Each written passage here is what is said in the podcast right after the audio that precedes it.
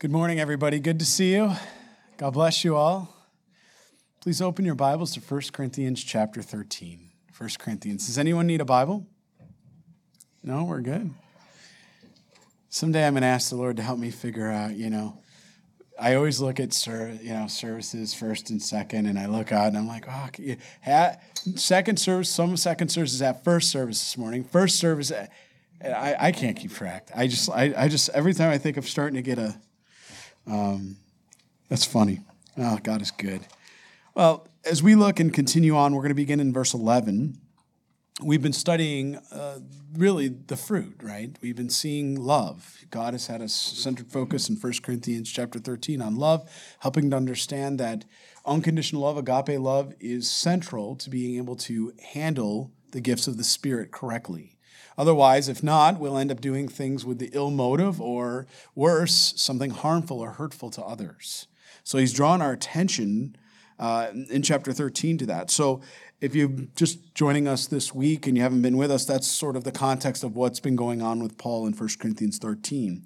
We're going to begin in verse 11, and he's going to be a little bit um, to the point as he starts to talk about spiritual maturity. So if uh, again, you weren't with us. It's not that Paul is speaking to the bride of Christ that way, uh, just willy nilly and laying it down hot, but he had context of why he was coming and describing this because, again, they had been drawing people into themselves rather than drawing people back to Jesus Christ. And before any of us think that, as he says, to think more highly of ourselves than we ought, right? To realize that in the carnality of all human beings, we have that capacity to draw people unto ourselves, the carnality in our in our souls and our hearts, that if we're not careful, we could do the same thing. And just reconfirms once again, none of us have arrived, and we're so dependent on Jesus Christ. Amen? So dependent on Jesus. Father, we need you right now, Lord. We want to open your word and we want to see all of the fruit and all that your spirit has to say to us. Lord, we pray for the distractions of this week to fade away. We pray, thank you, God, the way you've gone before us in trials and in surgeries and all the things that you've done for us this week, the healings you've brought forward. Lord, your compassion that's never ending, Lord, your love never fleeting. And now, Lord, as we get to take this time, as we, we move anything that could try to rob us of what you want us to see here, we are laser focused on what your Spirit has to say Give us understanding. Seal it in our hearts, and then put it to action, Lord. Let us not only be hearers, but doers with your Lord, Lord, that we may mature, that we may become more like you, Jesus Christ. We, we pray this in your holy name, Jesus. And all God's people prayed. Amen. So Paul says in verse 11, When I was a child, I spoke as a child. I understood as a child, I thought as a child, but when I became a man, I put away childish things. For now we see in a mirror dimly, but then face to face. Now I know in part, but then I shall know just as I am known. And now abide faith, hope, and love in these three, but the greatest of these is love. And Paul is not in any way exaggerating the point here, obviously, by inspiration of the Holy Spirit and direct revelation through Jesus Christ, as we're told in Galatians chapter 1. But specifically, he's saying, When I was a child, I spoke as a child. There were times that when we were growing in our faith through sanctification, when we were young babes in Christ, we drank the milk. It was appropriate, it was right. It's what we knew. We knew nothing else. Amen? That's what we knew Christ and Him crucified. And that was more than enough for salvation. But then as God continues to pour into us through sanctification, He expects much is given, much is required. We're going to grow, we're going to mature. It's the natural response to the Word of God. As Romans chapter 12 tells us, our bodies are to be living sacrifices, and it's our reasonable service. It's what He would, he would have for us. And so as we look here, and he says, Hey, look, I spoke as a child, I understood as a child, I thought as a child, but when I became a man, when I began to mature, I put away those things. For now we see in a mirror, dimly, but then face to face. Have you thought about that when you're going to stand before Jesus Christ face to face? I love this passage specifically in verse 12, I think one of the most meaningful scriptures, first of all, scriptures inspired and given, I understand, but this verse in chapter 12 has done more in my life personally than I can think of almost any other passage in scripture. It's almost a life verse for me when I look at it and I study it. For now I see dimly eh, this mirror, this idea that eh, Corinth, I mean, this is where mirrors were developed and created, I mean, in some capacity. They were known for their production of mirrors. It's no coincidence that God has drawn us back to the attention of, of what they could produce themselves. But their mirrors were not like the mirrors we have today. They were sort of, you know, kind of foggy-ish. You know, you ever see a window break and a kind of little fog comes in, it doesn't look clean and clear? That's that's what was the mirrors of this day. It's not like the mirrors we have today. He says when you look in that mirror, it's kind of dim. You, you don't really see everything clearly. He says that's what it's going to be like when we stand before Jesus. He says when we stand before Jesus face to face, he says not only are we going to see clearly God, he's he already has always seen us, but we're going to be known by him and our identity, who we are now, we, we don't completely understand. It's somewhat dim for us. I mean, we have scripture that teaches us we're sons and daughters of the living God, but, but he says here very clearly, now I know in part, but then it shall be known just as I am also known. How does God know you? Does he know every hair on your head? Does he know every thought that you have? Did he not create you beautifully? Are you not wonderfully made? Did he not find humanity very good in the beginning? And everything that he did when he saved you, are you not very good now with the new nature that he's given you? With the perfection he's put in you through his righteousness, in the way that he sees you? This verse deals more with identity than any other passage in Scripture, in my opinion. Because when we stand before Jesus, it's not more faith we're going to be praying for. Faith will be done away with then. We'll be face to face with God. What, what would we need faith for at that point? Hope. We're not going to be praying for more hope, confidence in the Greek, right? We're, we're not going to be praying for that. We're standing face to face with Christ. What is the only thing that we have been learning about through Scripture as He just brought us through 13, chapter 13 here, which is about agape love? What is the only thing that will last throughout and into eternity? He's telling us it's love. Right? Love. That's what he's showing us. That's what he's telling us here. And he's drawing our attention to it. And I think it's important because when you look at the cares of the world, you look at the depression that we see before us today, depression at all time highs. You look at the anxiety that we see today. Again, anxiety at an all time high. Suicide rates, people wanting to harm themselves at an all time high. Do you know what the antidote to that is? Do you know what the crux and how that all comes right to the single point? This verse addresses it.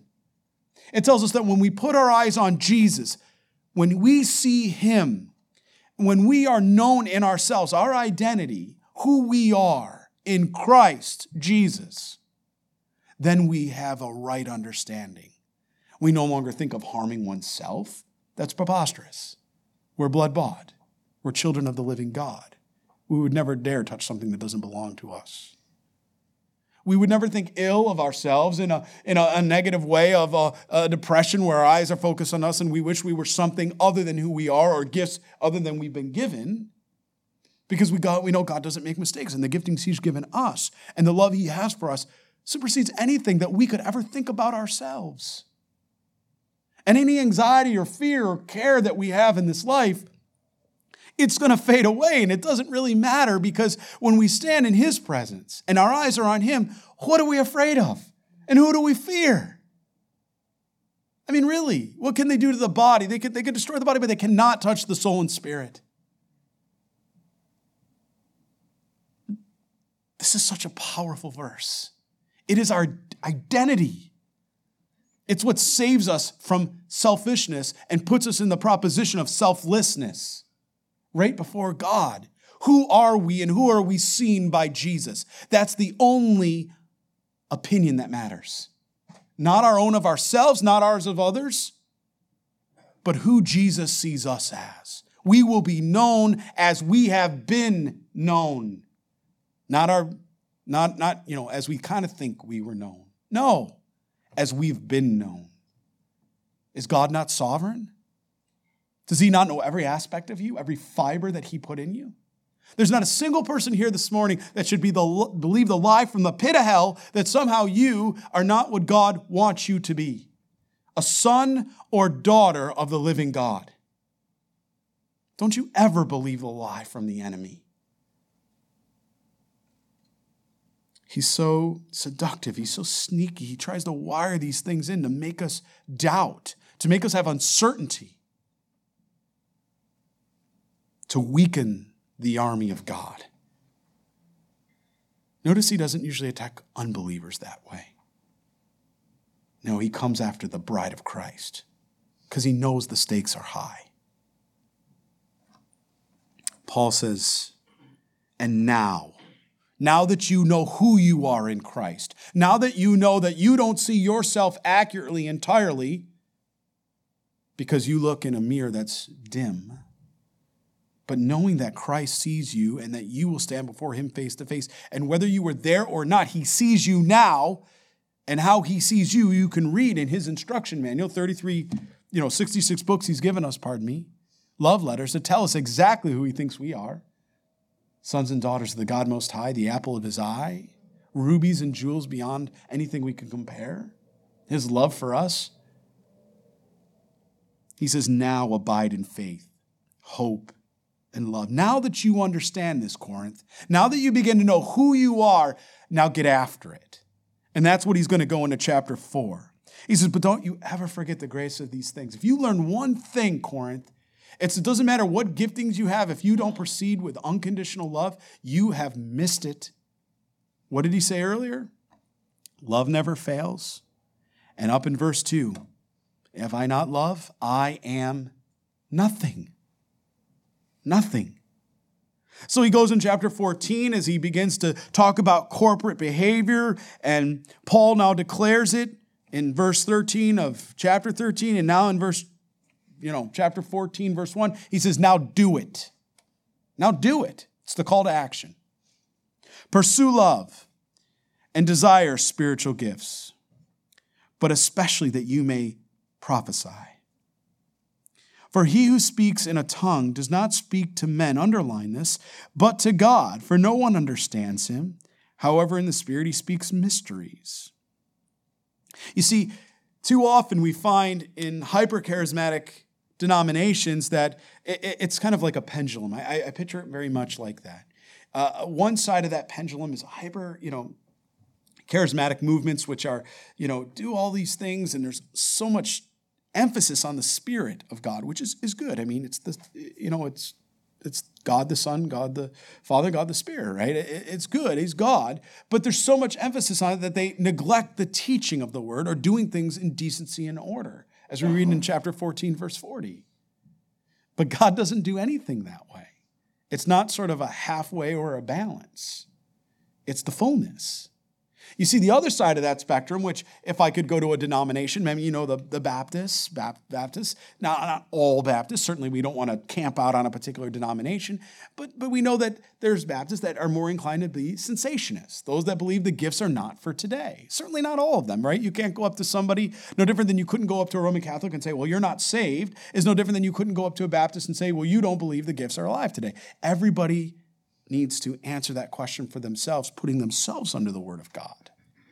So it's a spectrum. One side, cessationism, right? The other side, hyper, right? Hyper charismatic. Calvary Chapel, we come right in the middle. We take a line by line exhortation of the Word of God in a, a fullness approach of right in the middle, believing that the gifts are here today and that they're to be done with decency and order. We certainly don't believe they're not valuable or they've ceased 2,000 years ago, and we certainly don't believe that they're causing us to do things without decency and order. That, that's what we understand here. So Paul is going to go through and he's going to say, pursue love, desire spiritual gifts, and specifically the gift I want to draw your attention to this morning, he's going to say, is the gift of prophecy. Why? Because he's going to talk about tongues. And it may seem disparaging. He's not being disparaging when he's talking about the gift of tongues. He's comparing it to the difference of speaking in an unknown language that you may not understand, compared to a gifting or seeing something that's bringing edification, right? Building up. right? Lifting up and comforting or consoling. And sees that's why I'm drawing attention to the prophesying.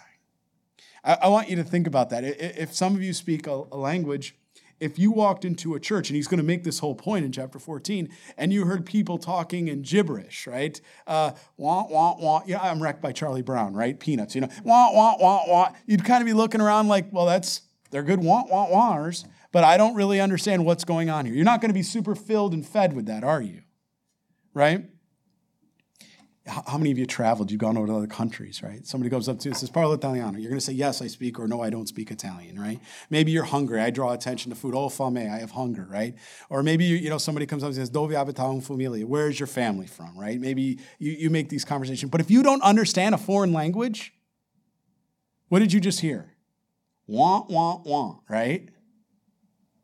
Right? If you understood Italian, you knew what I said right? But if you didn't understand you didn't, you didn't, you didn't understand. This is what he's drawing our attention to here. All of us can understand love. All of us can understand edification. All of us can understand building others up. That's what he's talking about. For he who speaks in a tongue does not speak to men, underline that, but to God. For no one understands him. However, in the Spirit he speaks mysteries. Mysteries. Look, look in your Bible at Acts chapter 2, please. Acts chapter 2, we, we can get, see some of these gifts in action. Acts chapter 2, look at verse 11. He was speaking to the Cretans and the Arabs, right? And as they gathered, so we hear them speaking in our own tongues. In other words, they understood or could hear the language. And what were they doing? What, were, what did they understand them saying as they were speaking in a tongue? What were they doing? Speaking the wonderful works of God. They were praising God. That's what we see the gift of tongues being used to do. Have you ever heard somebody speak the gift of tongues and then somebody try to give an interpretation? And I'm not talking about during a church meeting. We know it's not a, you know, the word of God's going forward. We wouldn't expect it now in a church meeting, but in a prayer meeting, you know, on a Sunday night or an afterglow or sometime we're gathered and there's a prayer meeting and we're all, and somebody exercises the gift of, of tongues and it's appropriate and somebody gives an interpretation and says, don't get on that plane, you're going to die tomorrow. Have you ever heard somebody do that? Or I don't know about you, that doesn't really build me up, right? I'm, I'm not comforted by that. That's not the gift of prophecy. That's not the gift of prophecy. That's not a praise of God. That's not what we see. Well, Pastor, you're just picking on this in chapter 2 here of Acts. Well, turn to chapter 10. Look at, look at chapter 10. Look at verse 46. Again, you, you, you can keep, it's all replete throughout Scripture. It, it tells us how to do these things correctly, how to, how to exercise these gifts in decency and order with love. For they heard them speak with tongues, and what did they do? Magnify God. They worship, they praise. That's what the gift of tongues is for. It's not for man, but it's for God. That's what we, we learn here, okay? Perfect. And he says something else. He says, Look, for no one understands him. However, in the Spirit, he speaks mysteries. What does that mean? It means when somebody's going wah, wah, wah, and they're speaking at that moment in the tongue, right? Do you understand if you don't have the gift of interpretation what they're actually saying? No. But they're speaking mysteries unto God. And they're speaking that truth and praise and worship. It's a prayer language unto God but we don't know what it is necessarily unless there be the gift of interpretation. Then we all can be encouraged by that once we understand. In verse 3, he says, But this, this is the, so it's very, very clear. This is what the gift of prophecy is about.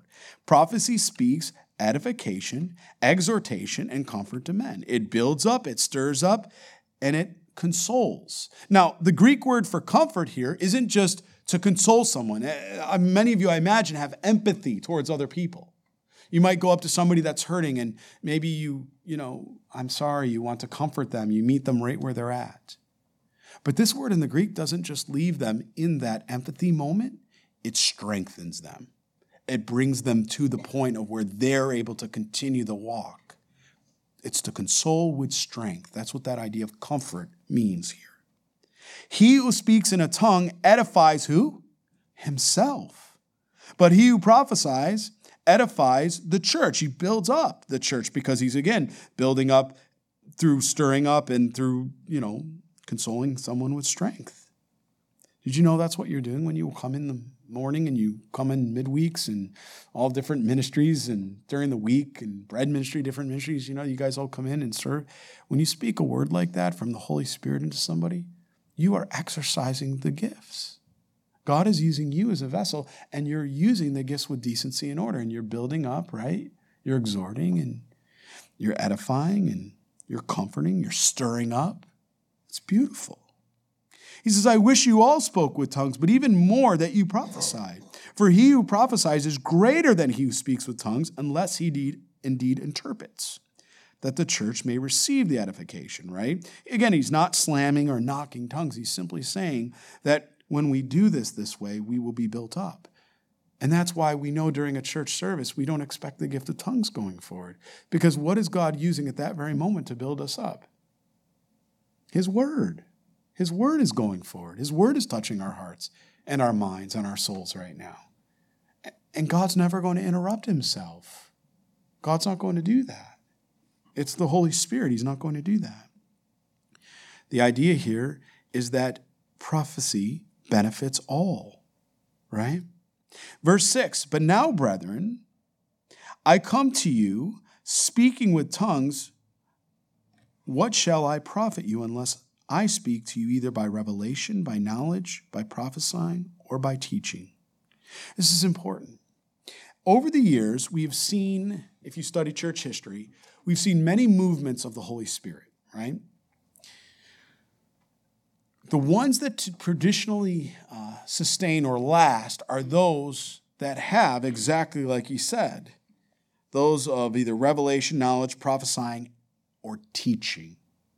What's he talking about? Remember earlier, he says, Hey, when we do things, when I was a boy, I did things as a boy or a child, and then I became a man. And he's describing maturity and discipleship. What he's saying here now is many times we've seen these wonderful things the Holy Spirit's begun to spark up.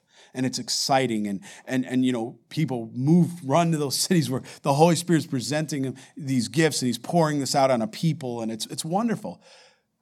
But without a teaching, without the Word of God going forward to sustain it, to keep it going, to mature and to bounce, what ends up happening? We end up on that side of the spectrum again where we get a hyper charismatic movement that eventually just fizzles out because there was no teaching, there was no coming together, there was no stirring, building up, remember? There's none of this understanding and maturing because God's purpose in us. Turn in Ephesians 4. Turn Ephesians 4 in your Bibles. What is God doing? What's He doing? Why do we come here, you know, day after day, right? Week after week. Verse 12 in chapter 4 answers that very question. Chapter 4 of Ephesians, verse 12. For the equipping of the saints, for the work of the ministry, for the edifying of the body of Christ. God wants to build up the body of Christ. He wants to build you and I up. He wants to strengthen us. He wants us to build others up and strengthen them. He wants to equip us for the work. What work? His work. The work He would put on our hearts to do, to show us. He, he desires that we would be surrendered and faithful, and He does the work in us. He's the author of sanctification, He's the author. He begins and finishes. That's why He's saying this. He's coming through and He's saying, Look, what shall I profit you unless I speak to you either in revelation, by knowledge, by prophecy, or by teaching? I can give you the Spirit. He says, the Spirit of God can be poured out. But if, if there's no maturity that's coming alongside that in teaching, it will fizzle out.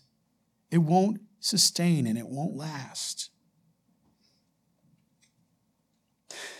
Even things without life whether a flute or a harp, when they make a sound, unless they make a distinction, what is that distinction? If you're a, a musician or a, a, worship leader or you, you, you play an instrument, we would call that pitch, right? It's how we know how to follow. Someone stands up here earlier, uh, Zach and Karen helped lead us in worship this morning, and you know they began to play a, a hymn or a song, they start out with chords. And we recognize those chords and we know what to do. We sing along, right, in the words and we praise God. It no longer becomes them. We no longer see those people up here. Well, our eyes are closed and we begin to see Jesus and we're worshiping and praising Jesus. That's what happens. Well, he says, even inanimate objects explain that. There's a distinction in the sounds. How will you know that it is piped or played? For if the trumpet makes an uncertain sound, who will prepare for the battle? Remember then, they, you know, 2,000 years ago, they used the trumpet, charge, head into battle. How, you, how will you know? So likewise, you, unless you utter by the tongue words easy to understand, how will it be known what is spoken? For you will be speaking into the air. I thank God for linguistics.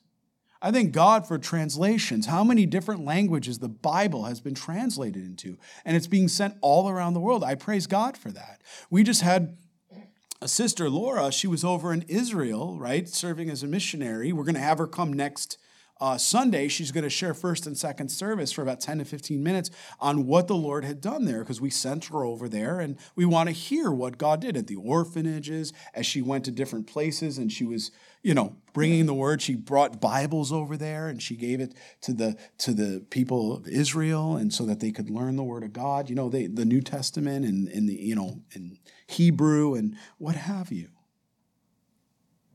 It's beautiful. I thank God for linguistics, but if we come into a building and people are just, you know, speaking gibberish, I don't know what else to say, blah, blah, blah, blah, and you hear it, you're going to look at them kind of funny, aren't you? What are they saying? What are they doing? He says it's like you're speaking into the air.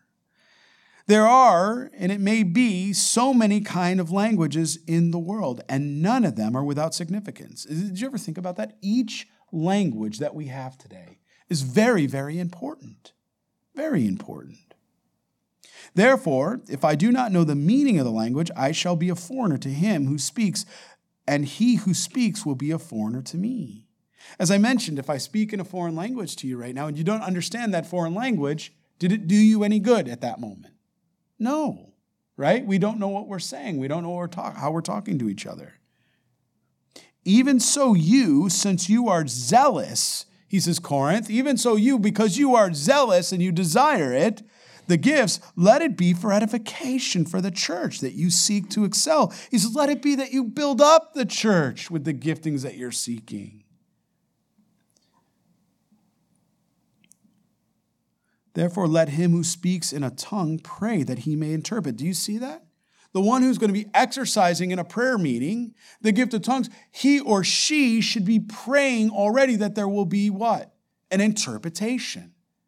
He's telling the person, the person that's going to speak these things, that they should have already begun in praying for an interpretation even before they speak it of the Lord, so that it would edify and build up the body of Christ. For if I pray in a tongue, my spirit prays, but my understanding is unfruitful. It, the idea here is it just passes over in the Greek. You know, we kind of say it's over my head, it passes over. That's, that's the idea behind it. And here's the point in verse 15 What is the conclusion then? I will pray with the Spirit, and I will also pray with understanding. I will sing in the Spirit, and I will also sing with understanding.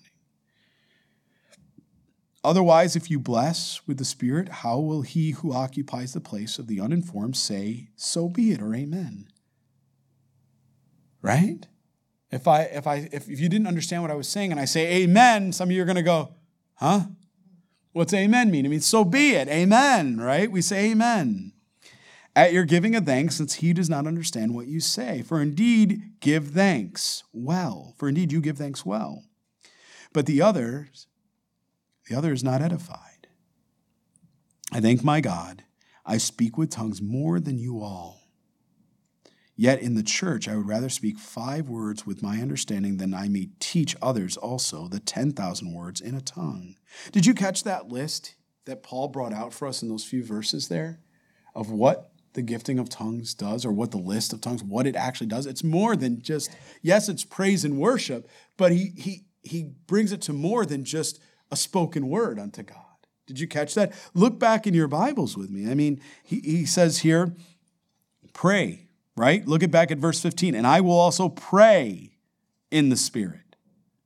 Look at um, later on in verse 15, uh, 15b, if I can say it that way. I will sing with the Spirit.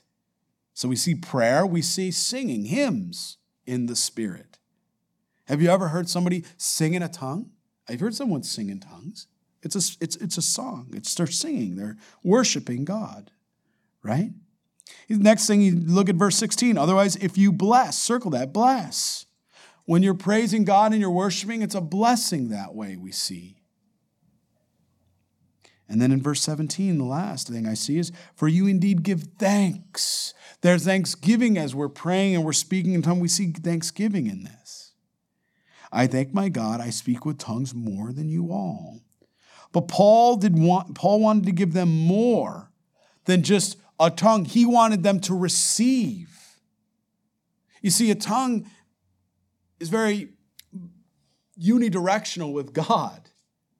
It, it's something you give, but but isn't it better? He says that others would receive than us just receive individually. Isn't it better that, you know, it's better to give than to receive, as we'd say, that others would be filled that way. And prophecy is the way to do that through edification because you're building up. That's what he's telling them here. That's why he says, I'd rather speak five words with my understanding that I may teach others than 10,000 words in a tongue. This is, this is showing maturity rather than looking to draw people to yourself because one exhibits a more holier than thou attitude or, or, or, somehow drawing attention to oneself. Not, not everybody does that, by the way. There are things that are done in decency and order. But if that's the character or motive behind it, he's saying, no, I'd rather just five words that I could speak to somebody, and those five words would build them up, than 10,000 words that, that, isn't, that they can't understand. And, and, and there's no fruit for that, there's no love that was demonstrated there. Verse 20, brethren, do not be children in understanding. However, in malice, be babes, but in understanding, be mature. He's describing, don't, don't be selfish, and that would be selfless. It is written in the law. Now, we're going to an interesting passage in Scripture. Really, passage, uh, the verses 21 through 25 have um, been somewhat difficult for scholars over the years.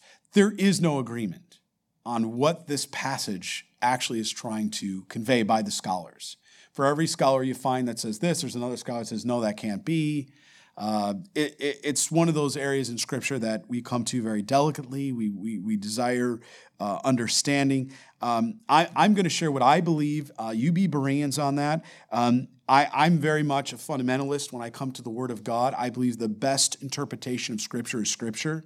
I don't mind commentaries, I will use them at times. However, I do believe the Word of God is the best interpreter of Scripture through the Holy Spirit. And I don't think it's a coincidence in verse 21 that he's going to quote Isaiah 28. And I think if you understand in context what was going on when you read Isaiah chapter 28, it's very clear. Isaiah was a prophet who was given to Israel, right? He was specifically to be a mouthpiece to the Israelites. He spoke Hebrew, a language which they what? Understood because the Israelites spoke Hebrew. And as we read it, it'll make more sense why I'm saying this. He warns them of a judgment that's coming. That's the passage that, that he quotes from, that Paul speaks of.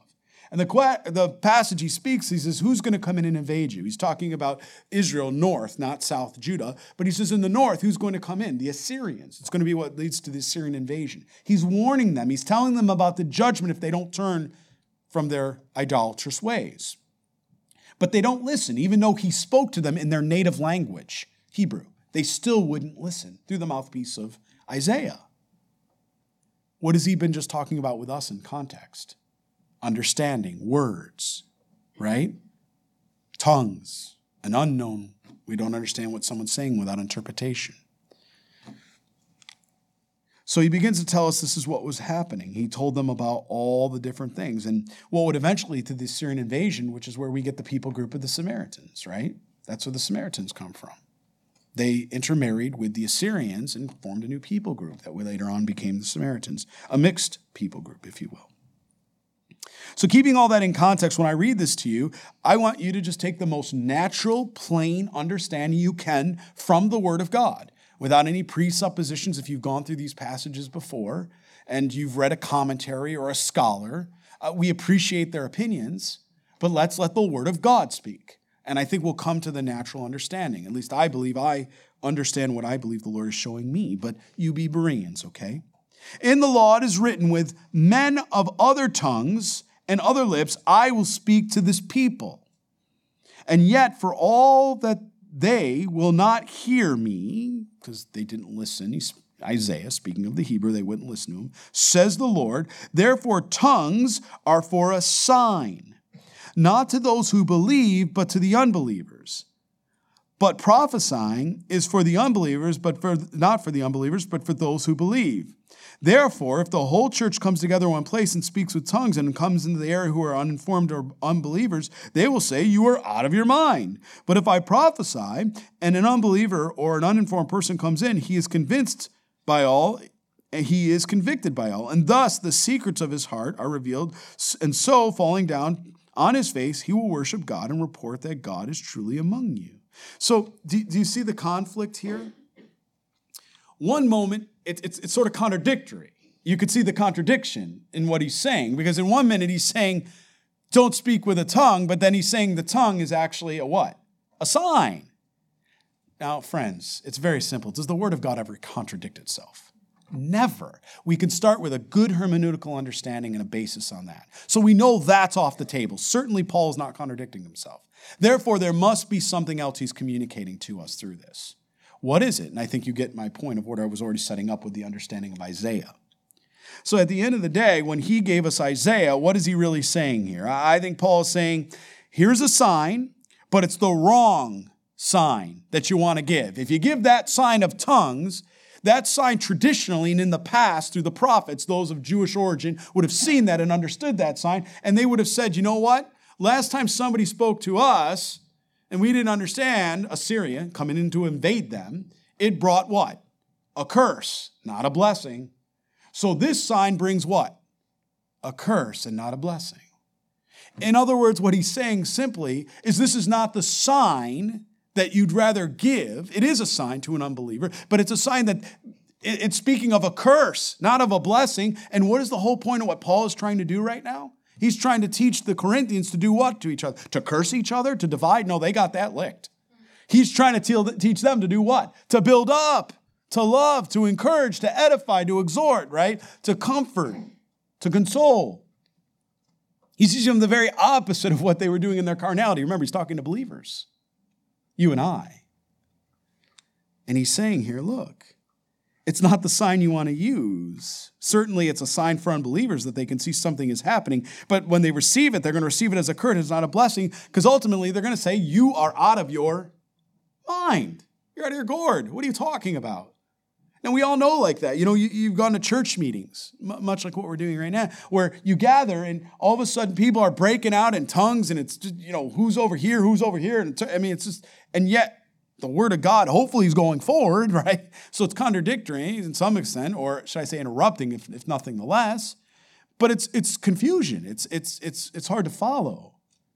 And eh, you you've been to churches like that, and and when you go in and you visit a church like that, you might be like, wow, you know, I really love. I can. These people are very loving. Things are good, but something stirs you that when you think, well, gosh, should I bring my friend? I'd like to bring Peter. I'd like to bring Susie. But you think twice because if you know you bring Peter or Susie in, what are they going to do? Are they going to turn around and have that moment of spiritual connection where they're going to go, wow, this is a really loving church and the word of God's being taught? And man, look at the manifestation of the gifts. Everything's being done with decency and order. And they're going to feel welcomed? Or are they going to turn around and go, what is going on here? I don't understand any of it. And did it bring a blessing or did it bring a curse? So we understand. It's, it's a proper just letting the word of God speak. That seems to be what Paul is saying here. It's evident. And, and so what do we do? We think twice about bringing our friends, don't we? In a place like that. Because we're, uh, are they ready? Are they mature? Can they, you know what I mean? We think twice about those things. So as we continue on, Well, he says, but if we all prophesy or prophesy in verse 14, and an unbeliever, an uninformed person comes in, here's the other thing that happens. He's convinced by all and he's convicted by all. What does that mean? What happens?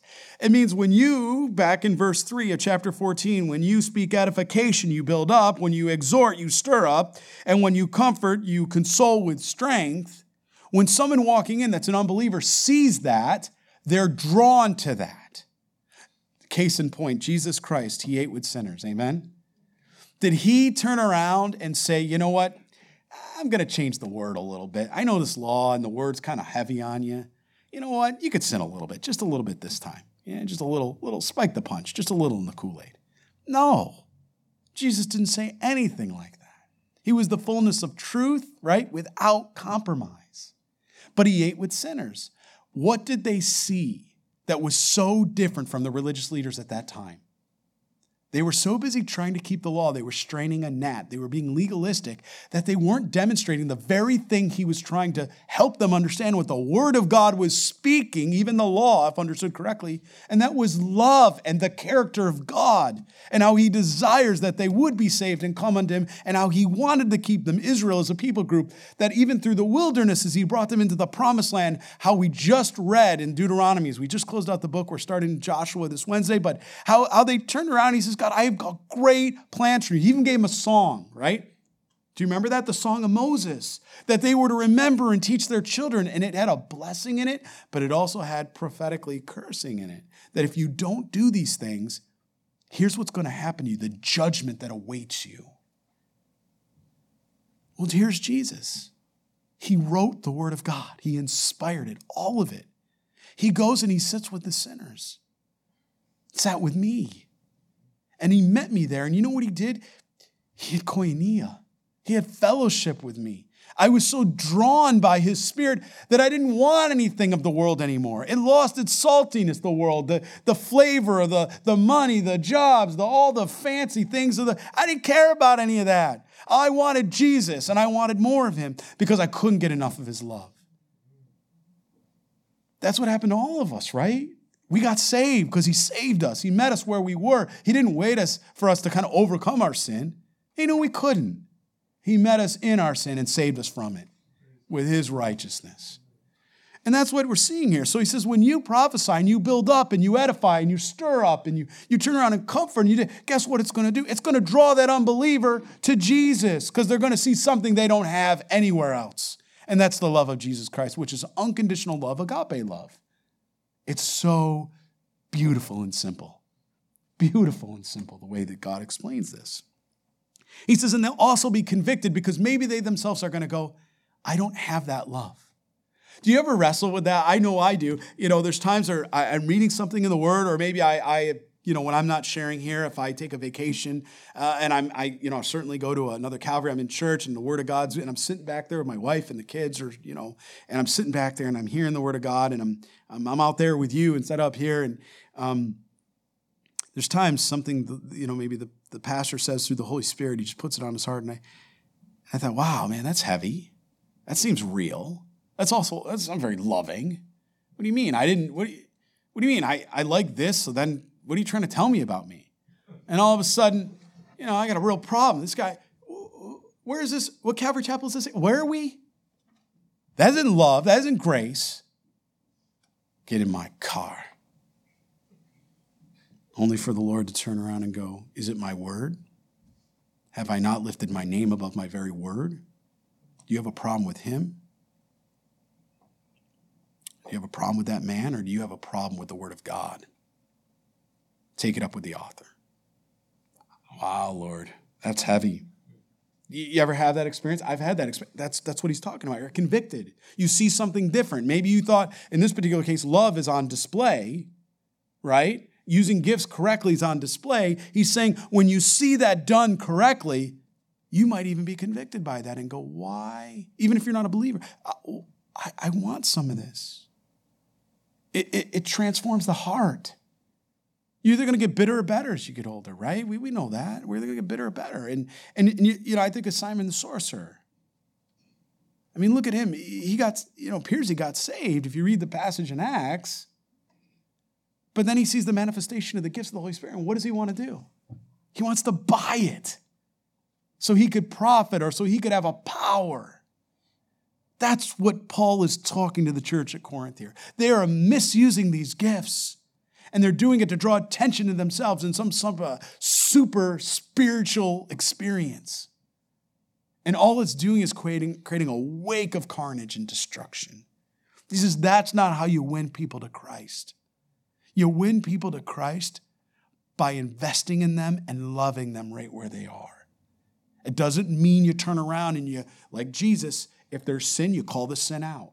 In love, you invest. Hey, maybe you shouldn't, uh, you know, maybe, maybe, you know, pornography, you shouldn't be looking at that stuff anymore. You know, that's no good for you. That's Egypt. Get away from Egypt. Don't go back to Egypt. Don't go back to the flesh pots, right? We're saved. We're saved from something. Saved from ourselves, number one, but saved, you don't have to go back, right? And thus, the secrets of his heart are revealed. Do you see that? The other thing that happens is when the word of God goes forward, it doesn't return void. That even when they don't know what's happening, the manifestation of the Spirit doing what we can't see with the eyes is doing something in the heart of that believer, in, in that unbeliever, excuse me. And so, falling down on his face, he will worship God and report that God is truly among you. Not because we manifested some gifts of speaking of blah, blah, blah, blah, blah, blah, and people were like, whoa, look at him going, blah, blah, blah, blah, blah, blah. You know, no, it's going to be the what? The love and everything done in decency or people are going to go, God's in this place. You know, the, the best, I love the most comforting thing. We have pastors come through here, brothers and sisters in Christ. They, I'll invite people to come in and share. You've been, Pastor Ted and other guys have come in, Pastor Scott, different people. We've come, come through. You know, the, the greatest thing that, that an under shepherd could hear from any man of God that's like minded is boy, on the day of the rapture, this parking lot's going to be crazy empty. Yeah, it is. Because we ain't going to be here. Right? A maturing of the body of Christ. Right? Truly amazing. Truly amazing. How is it then, brethren, whenever you come together, each one of you? So now he gets to the point. He says, Now, so if this be true, then how is it, brothers and sisters or brothers, that everybody's got a psalm, everybody's got a teaching, everybody's got a tongue, and everybody has a revelation, and everybody has an interpretation? He says, let all things be done for edification. He says, what's happening is when you come to the prayer meeting, everybody's so busy trying to get theirs in that what have it becomes a competition. I gotta speak in a tongue before anybody else speaks in a tongue. Right? I gotta do this before anybody else. I gotta, I gotta, I gotta, you know what? somebody just gave a tongue and there's no interpretation right away, and it's been like three seconds, and people get nervous because we didn't hear an interpretation yet. That means, oh, what do we do? What's the pastor going to do? We look to him, we look to the other. What are they going to do? It's got a church meeting, it's got a prayer meeting, it's got to be order. What do we do? And everybody's like, why don't we wait for the Spirit of God to give us the interpretation? He will. If the tongue was given, the interpretation will be given. Why don't we do all things in decency? You know, but but what he's saying is, uh, you know, who's going to jump in there first? It's a selfishness to want to manifest all these gifts and for whatever reason, the motive of the heart here. Let all the things be done for edification, again, for building up. Take turns at our prayer meetings. You ever go to prayer meetings where one person prays over and over again? And why do we change our accents? Why does that happen? Why, when people begin to pray, pray, do we, and though the Lord, like they pray in like King James, Old English, 1611? What happens?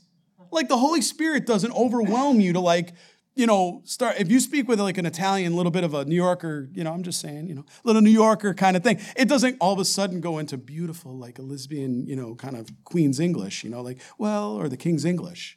It just doesn't happen. You, you know what I mean? You've been at prayer meetings, law, where you've heard people do that, and it sounds eloquent, and and and boy, where's that from? What spirit's that from? Right? God just simple. It's, sometimes we just need to do it naturally. Just the manifest, manifesting of the gifts naturally. It just should be done natural. It's supernatural in the gift, but it's it's natural. He chose to use us. If he wanted to make it entirely supernatural, he, you know, he didn't have a problem speaking in Mount Sinai, did he? You know, everybody, whoa, they heard the word of God. They were like, whoa, you know, they're like, no, no, no, you, Aaron, Moses, you, you speak to him. You do it. No, he, we, we can be natural. We can if anyone speaks in a tongue, let there be two or three, or at the most three, excuse me. Let there be two or at three at the most. He's saying, look, at a prayer meeting, two or three people should speak in tongues. That's predominantly it. We shouldn't have five, seven, 10, 20, 30. You know, the prayer meeting's five hours long, not because we have direct revelation or a word of knowledge or something God's given us, or because we think, but because we got to wait for every single person to have their, thus saith the, you know, first of all, not even exercising the gifts. Because we know that our prayer language is between God and not man. Let each in turn, that's the other thing he teaches us, that we ought to pray and then let somebody else take a turn to pray and let somebody else take a turn. And let one interpret, not two to three different interpretations for the same tongue. But if there is no interpreter, let him keep silent in the church. This is an important passage here because how many people have you heard over your years in Christianity, if you've been saved more than a day and you've gone to more than one prayer meeting, and you know, I we do an altar call. Somebody comes up and they're getting saved, and all of a sudden um, they start to yell out. Somebody yells out in a tongue. I mean, it's during a church meeting, which is not correct, right? In that point, anyway, should be at a prayer meeting. But needless to say, the person's coming up. They're going to give their life to Christ, and all of a sudden, people start yelling out in a tongue, and here and and you know, you have one of the pastors, assistant pastor, one of the elders go up and go, you know, because you never want to, certainly you never want to hurt anybody in that moment. You, you just, hey, look, you know, you bring them to 1 Corinthians 14 say, look, everything's done with decency and order. And, you know, we show them these things and gently and lovingly. But in that moment, you sometimes hear, and I don't know if you've ever heard this, I couldn't control it. I was overcome with the Holy Spirit. I, I couldn't control it. I bring them back to the passage and I said, please, please show me that in the Bible. I'm sorry. I don't find that. That's not biblical. I said, do you, do you understand the difference between the Holy Spirit and Lucifer? First of all, believers cannot be demon possessed. Number one, we all understand that you can be what? You can be afflicted, you can be oppressed. But you're never, as a believer, going to be demon possessed. Jesus Christ, the Holy Spirit, and God do everything with decency and order. He's a gentleman. He's always a gentleman. He's not forcing anybody to do anything. How many times has the Lord given you a word or something to say, and you come back and go, maybe you didn't say it, and you go, I wish I would have been faithful. Maybe you're in the car driving home after the prayer meeting, and oh, I really should have said, the Lord put that on my heart, and I don't know whatever reason. Maybe I was thinking, is it stupid? What is it my head? You know, whatever. And you weren't fit. He says, look, but if there is no interpreter, let him keep silent in church. If God is telling you to keep silent, what's he telling you? You have the capability to do what? Keep silent. That's what he's saying. You are not overwhelmed or overcome by the Holy Spirit in a way where you can't be in order. It's not like he possesses you in a way where you no longer control your, your state of mind or, or anything like that. We don't read that in Scripture. No, we read just the opposite of that. All things are done in decency and order. And we read that a demon possessed man, an unbeliever, is actually not in his state of mind and can be thrown into a fire and against his will. But that's not what we read for someone in the Spirit of God. And let him speak to himself and to God. Let two or three prophets speak, and let the others judge. Now, that's very clear. I mean, you can look at First John in your Bibles, chapter 4. We see this, First John chapter 4, if you look at verse 1. Beloved, do not believe every spirit, but test the spirits, whether they are of God, because many false prophets have gone out into the world. We read the same thing in Deuteronomy chapter 18, verse 22. He says that when someone's speaking in the Spirit, we're to test the Spirit of God. Is it of the Lord? What's the first thing we test? Does it contradict Scripture?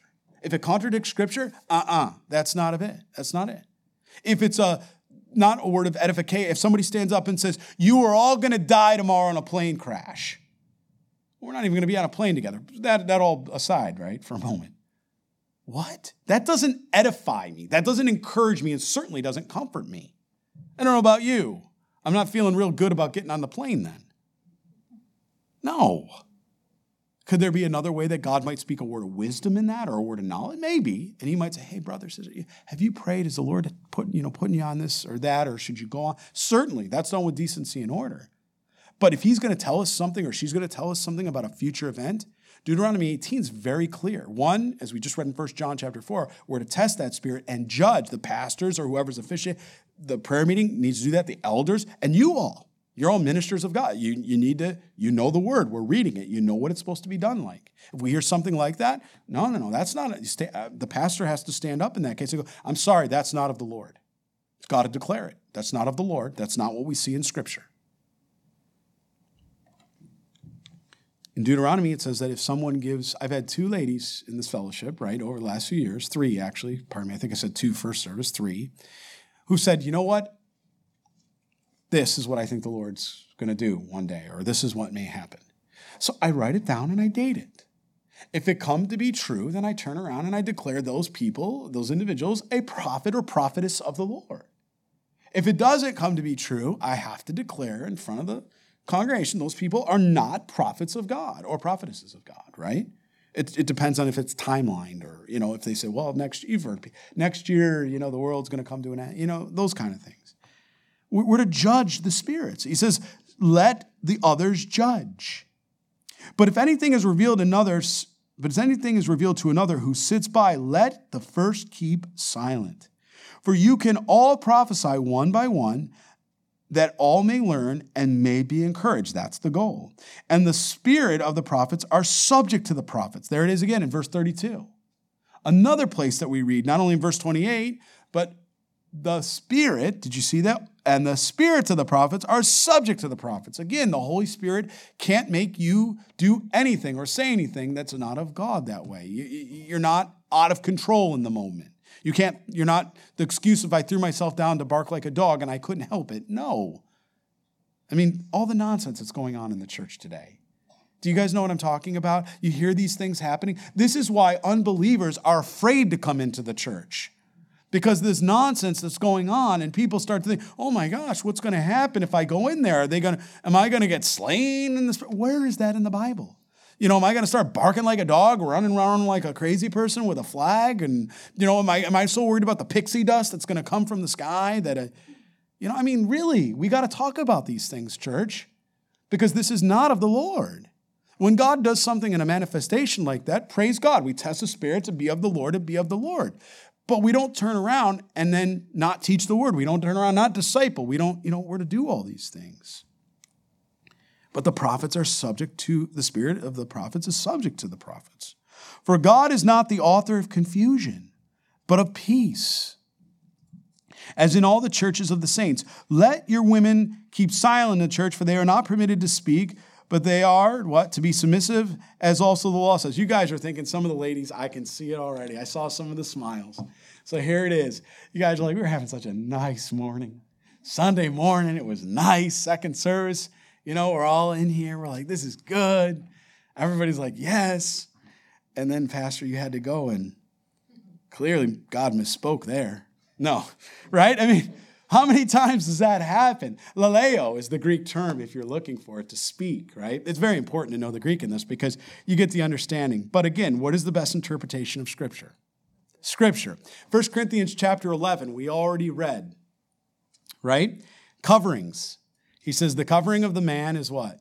Jesus, and the covering of the woman is the man, right? It's just talking about an, an operation, right?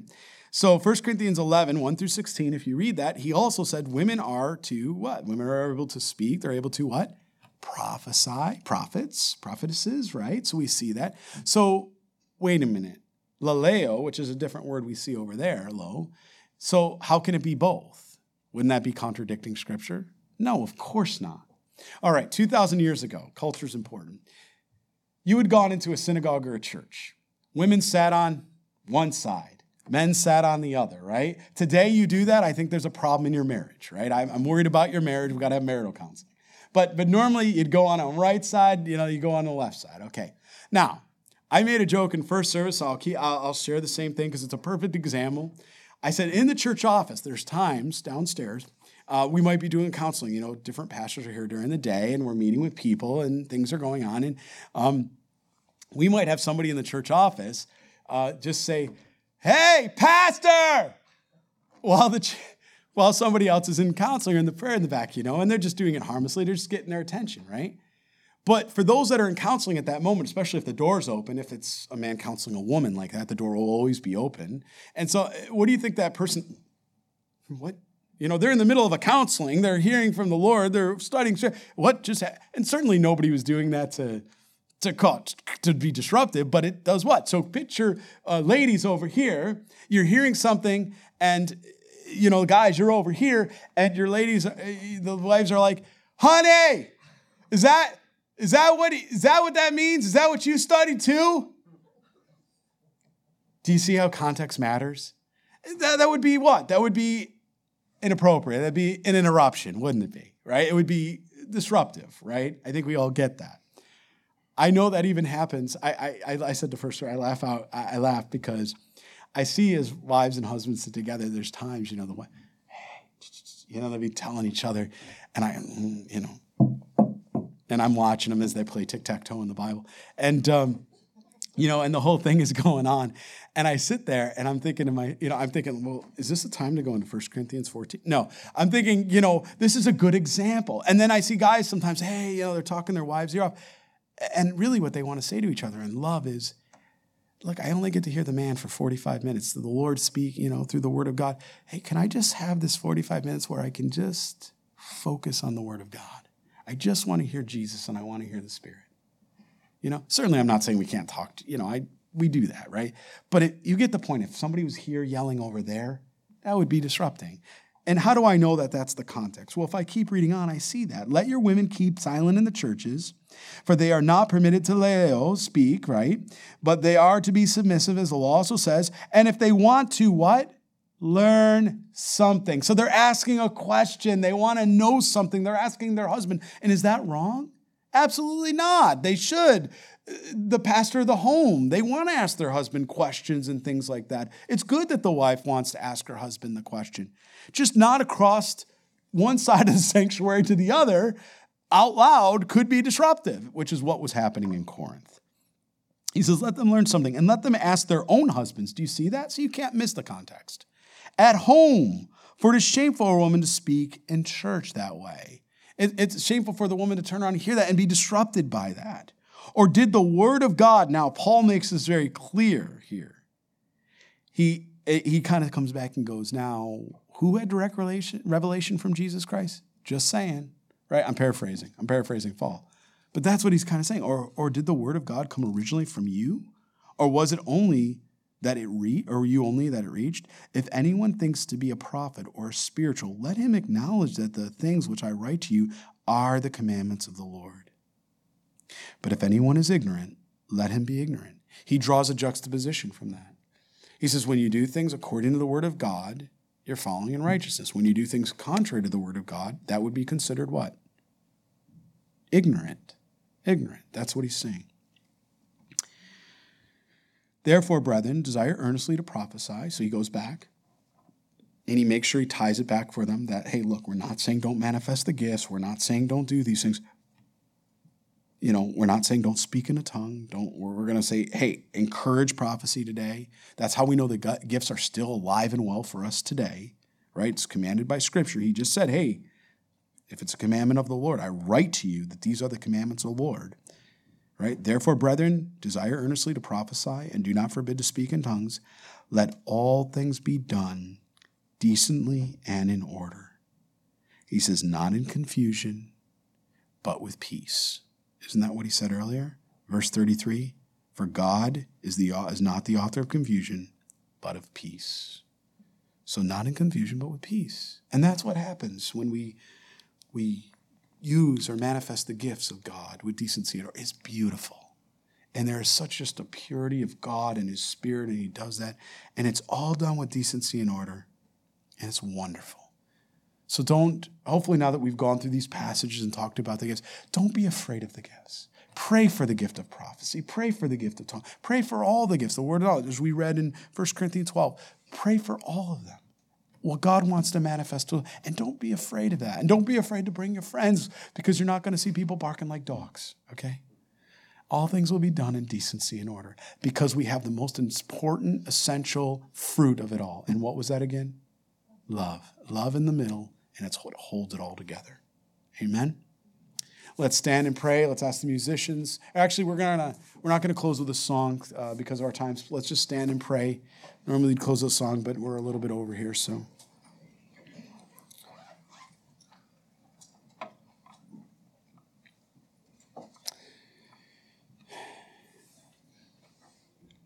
God is so faithful. Father, thank you, Lord, that your love is never failing, Lord. Thank you that agape love is not something we perform, Lord. Even when our flesh doesn't agree, Lord God, we know that when we walk in the Spirit, we do not fulfill the lust of the flesh. Lord, I pray that, Lord, you would strengthen each and every one of us here this morning, that we would do all things with decency and order. God, we know that love is the foundation of Christianity. For you told us in uh, John 3.16, Lord, without, um, without your Son, we would know love. For God so loved the world that he gave his only begotten Son. Thank you, Jesus Christ, for that. We thank you and worship you. Lord, as we celebrate your birth, as we look to your birth, and knowing that you came outside of creation, into creation, that you could demonstrate as an example to us true selflessness, true love, agape love, living sacrifice that is all of our reasonable services. God, we pray for faith and strength to do that today. We pray you equip us. Lord, we pray you renew minds here and wash minds that we would not be caught up in the cares of this world or overcome by the cares. But Lord, we would seek that peace, knowing that anything that's reeks of that confusion and um, giftings of superiority, God, is not of you, but of man. In these last days, Lord, we know how important it is for these gifts to be manifested and for love to go forward as a fruit. So, God, fill us anew here this morning.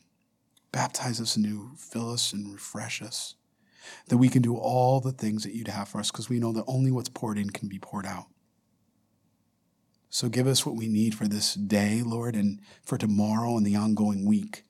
Until we're together again, may we encourage, may we build up, may we stir up, may we comfort one another. And may we do it all for your glory, Jesus. All things belong to you. We pray this in your holy name, Jesus Christ. And all God's people pray. Amen. Amen. God bless you all.